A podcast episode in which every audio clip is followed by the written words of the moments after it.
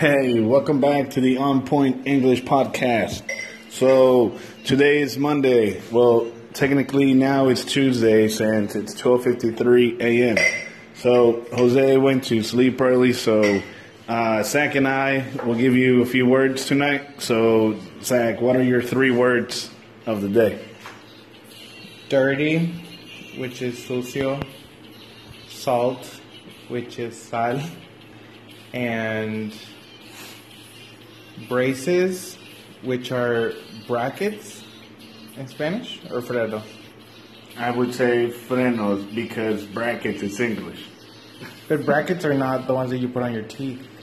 It's braces. They're braces, but people call what you got here brackets because they're awesome. Wow, those those are my three words. All right. And my words are charcoal, uh, which is carbon, shirt, which is camisa, and watch, which is reloj. Well, that would be wrist watch, reloj, reloj de mano. We have an English school, but we have a hard time translating.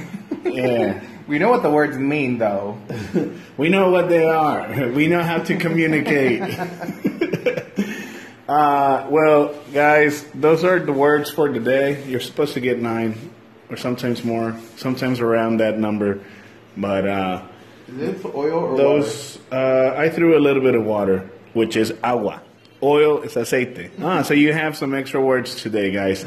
Anyway, so that's all for tonight, and we'll talk to you guys on Wednesday about the event of the day. Remember, Wednesdays, we talk about something important that happened this week, okay? See you guys later.